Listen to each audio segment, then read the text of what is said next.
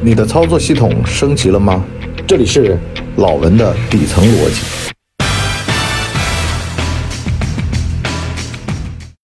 老文的底层逻辑，这人吧，既来之则安之。碰上事儿吧，别躲，迎头赶上。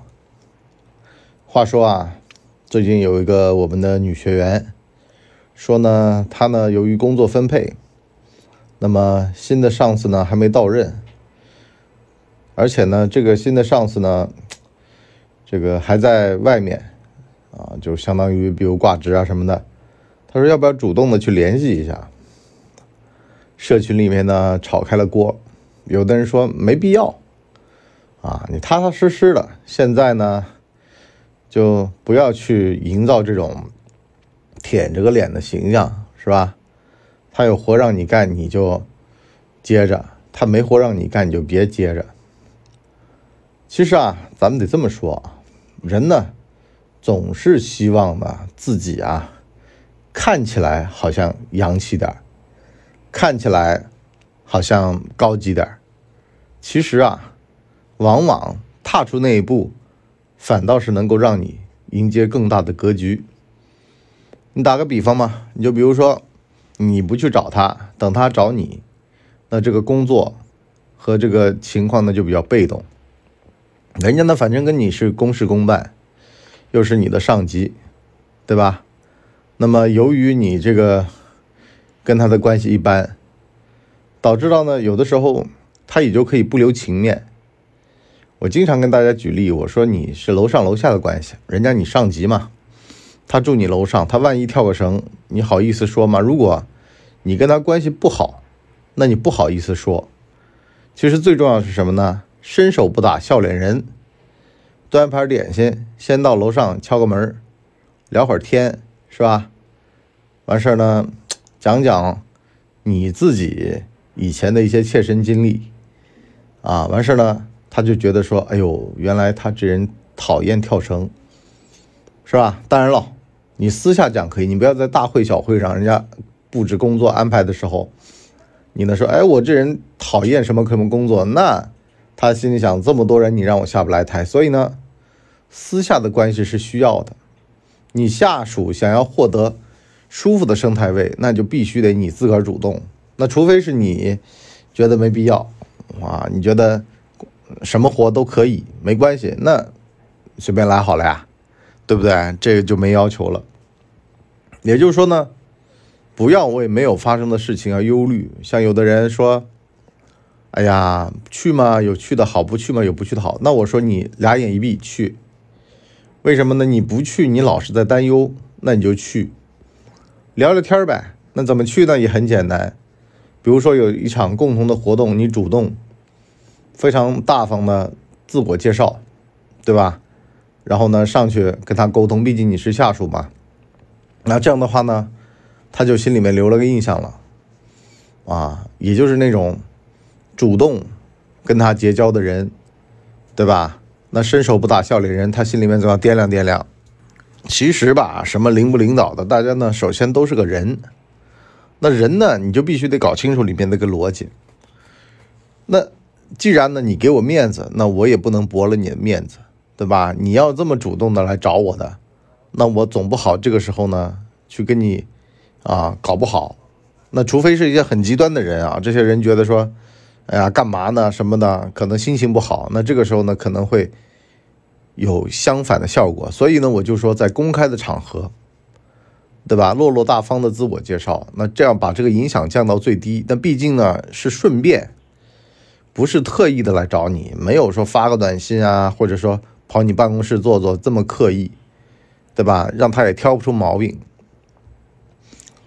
那么讲完这个呢，就有人说了，说博叔啊，那你的意思就是说主动的迎难而上了，面对一些问题和事情的时候不要躲啊，要这个上去，对吧？在这个事情还没有出现大的变动之前呢，已经占据了先机了。其实啊，像有的人想升职啊，你说你跟这些处长啊交一交关系啊，平时没空去做做呀，挺好。为什么呢？有的人就说我感觉没什么话聊，我心里想，没话聊，这是聊话的事儿吗？你就去那刷个脸呢，对吧？滴文博卡，滴完了之后好了，人家在酝酿，党委在开会的时候说，哎，提拔一个领导啊，大家报个名字，说文博，人家说不认识，那你不完蛋？那多多少少你去刷过脸，熟脸，那么大家心照不宣啊，这人就过了。可如果有的人特别傲气，那么一直干基层工作，对吧？然后呢也不去刷脸，那这帮人有的里面可能有一点有脾气的人，有个性的，他就说这人我没见过，先放一放，那你就耽误3年。所以呢，老是有人啊就在那愤愤不平，说为什么我干了这么多领导就看不见？那废话了，你要让他看见的呀。他职场的能见度就是你表现的那个舞台，你说你没在舞台上跳，你在台下面拼命唱歌，谁听得到呢？而且呢还会觉得你是个傻子，台下让你唱了吗？不该唱的地方乱唱扣分啊！你应该到舞台上来，到我们跟前来啊！该开的花都开在我们面前，让我们闻着。其实这就是一个逻辑，对吧？当然了，有人说，哎呀，这官本位啊，你为什么要让领导看见呢？我就说，水平低的是主动到他面前让他看见，水平高的是做一些工作上面有署名的，让领导看见你的名儿。对吧？一来二去的，他想想看，哎呦，这人这么有才，把我拍的那么帅，把我写的那么好，啊，这个写的政策理论的水平那么高，好了，你把他调过来试试看呗。好了，那就看大用了。其实就这么个简单。我昨个呢有个事儿啊，有个哥们儿呢打电话跟我说，有个人特别难搞啊，让我去搞。我呢本来呢想拒绝的，可是呢转念一想，哎呦，多好的机会呢，对不对？这个抖音上不经常有说法吗？你想要结交一个人，分3步走。第一步，一个小忙，让他来帮；第二步，请他吃个饭，啊；第三步，再弄个大忙，啊，让他来帮，或者你去帮他。那么这么一来二去，俩人就交上了。所以呢，这个小忙非常关键。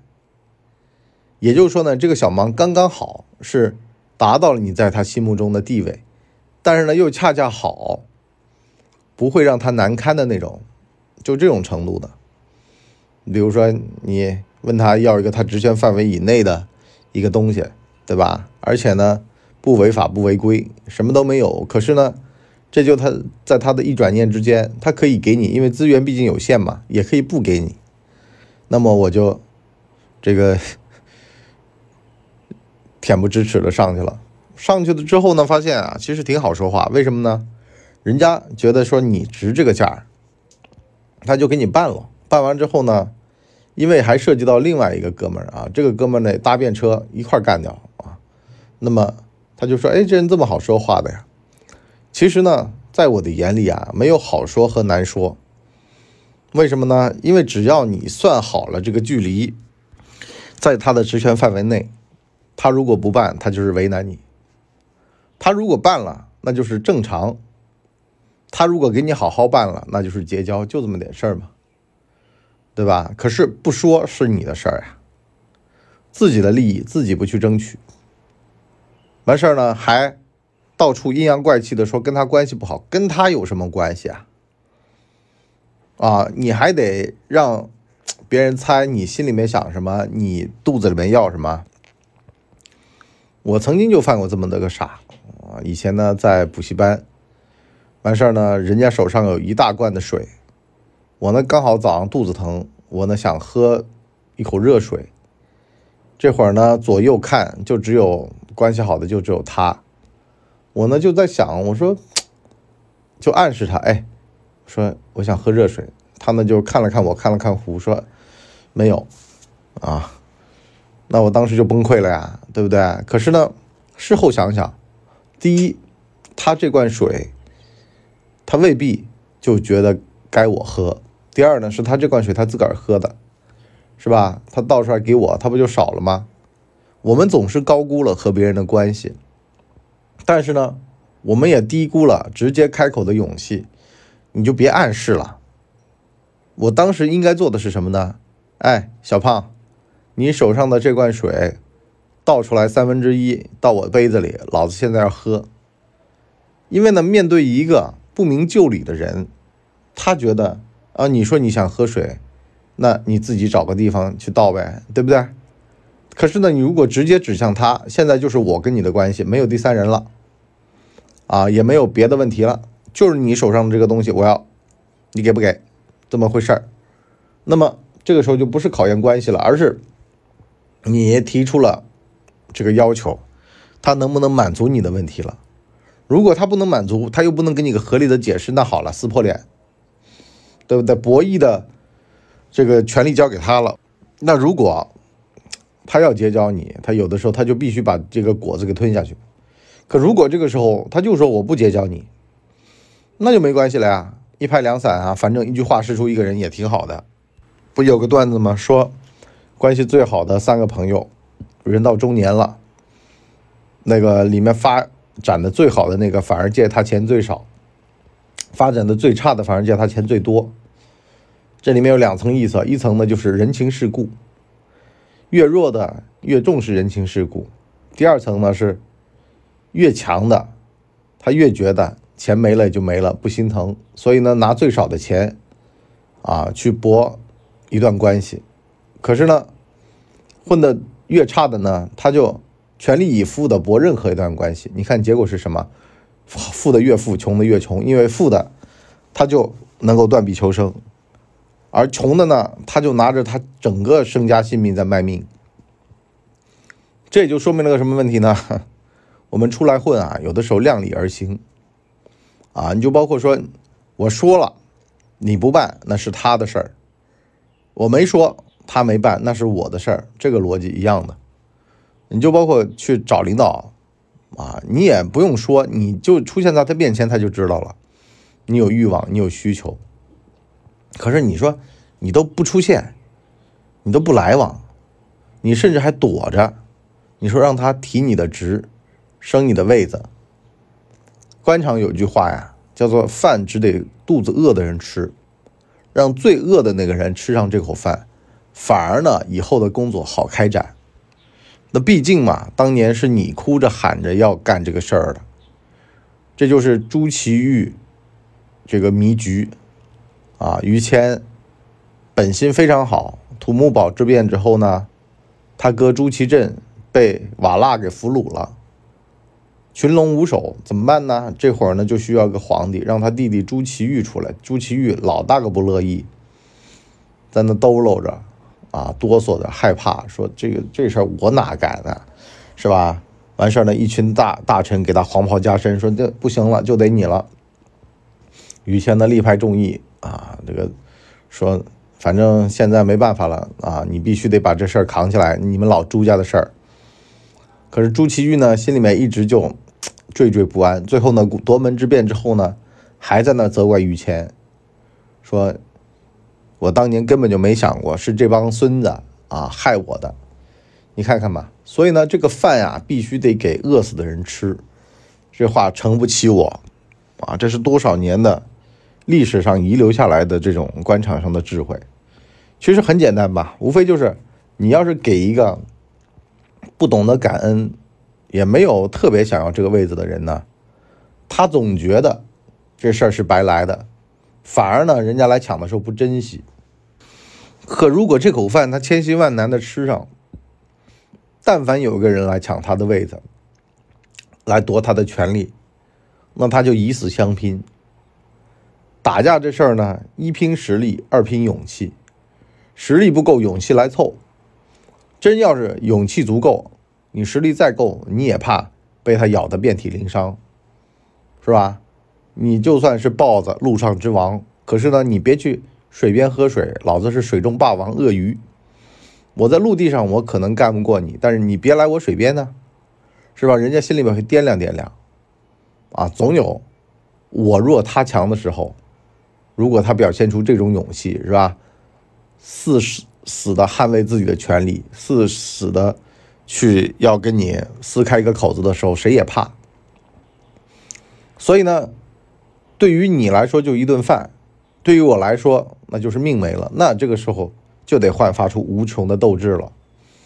可是呢，有很多的二代啊，那路太多了。你就比如说我前段时间啊，这个咨询的一个事儿啊，家里面资源太好啊，他本来就想调个工作，哪知道呢，给他找了市里省里的关系，往他领导那压。好了，他这领导呢一听这么多关系，好了，一刀切，不办了啊，这个按照文件来办。什么意思呢？本来呢好好的，你可能找个县官，不如县管，你找个县管的，提出工作上的需求。你比如说啊，那个这边我需要什么什么人，那么你们那边的哪个小伙不错啊，我呢想就把他调过来，对吧？完事儿呢一番运作，那大家都是老哥们儿嘛，20多年的关系，那么问你要个人该不难，那么这个事儿呢也就解决了。可是呢你一弄外单位的啊，谁知道里面水深水浅，那万一行错踏错，那这事儿就没完没了了，没法收拾了啊！甚至呢还会落下江湖上的把柄，一堆人过来拖的事儿呢，你办了得罪一堆人，不办谁也不得罪啊，就算得罪吧，也只得罪一个人啊，就最后被拖的那个人。那么这事儿就很好解决了呀，那就不办呗。这哥们儿呢找我哭诉，我说你这就路太多了。你如果说有独一无二的勇气呢，这倒也还行啊。可是呢没有啊，这拖一个那儿拖一个，而且呢级别越拖越大，导致到呢级差太大了之后呢，谁都怕。哦哟，你们这儿原来是这么运作的，这么简单的啊！这个换个人调个人跟调个什么似的，看来你们这不忙嘛，还整顿你，他怎么敢呢？是吧？拿着兄弟们的前途，拿着兄弟们的未来开玩笑，而且呢已经形成了个示范效应了。这个人就是个标杆，如果这个头没打住的话，接下来人员流失非常严重，怎么敢呢？所以啊，正确的做法是什么？正确的做法就是表现出你的勇气，没事去他面前坐坐，是吧？也别提什么背景啊，也别找人，先看看情况，探探虚实，知道他嘴巴上松不了了，那就先等等看看。但是呢没事呢也去转转啊，转到他心里发毛，觉得你要干嘛，是吧？完事儿呢再想别的办法。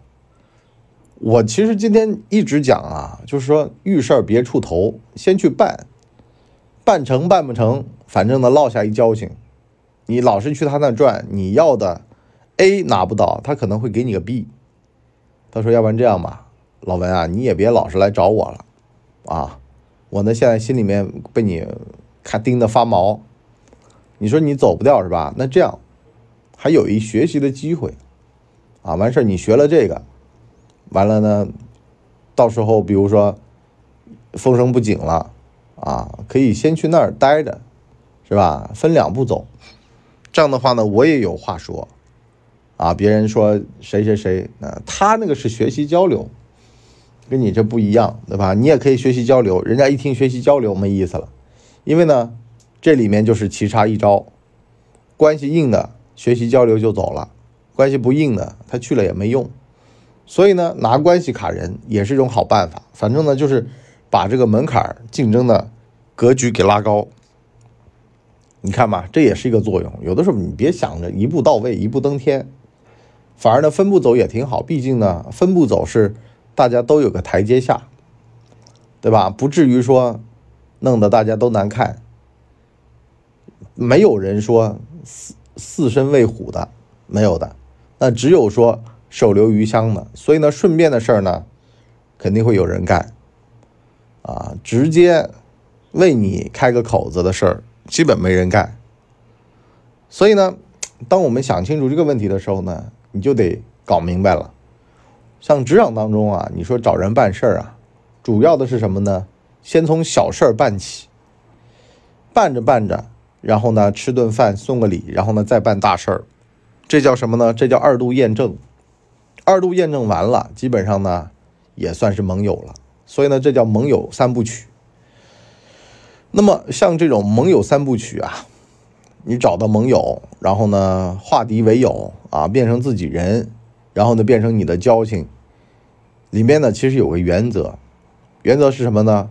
保护好自己，在自己的原则范围内的事儿呢可以办，原则范围外的事儿呢千万不能办。也有人呢就觉得说哥们儿啊关系好是吧，这个就给他升级升舱。可是呢你得是个明白人，有的人糊涂到呀损公肥私，糊涂到呢收钱办事儿，这都是大忌讳。为什么呢？你名声会传出去的。就该办的事儿办了，不该办的事儿不办，原则范围内的事儿办一办，结交的都是一些比较正派的朋友。可如果呢你乱七八糟乱办，那结交过来的就是一帮烂鱼臭虾，导致的结果是什么呢？江湖上的名声臭了，谁都说哎那事儿找他办，这人没原则好办，对吧？反正呢你稍微跟他说一说他就给你办啊。所以呢人一定要有这个棱角，跟职场工作一样的，就是啊如果你这人没有什么原则，什么垃圾活都往你身上扔。所以呢办事儿的原则我们下半集来跟大家聊。好了，我们今天就先到这里，我们下期再见，拜拜。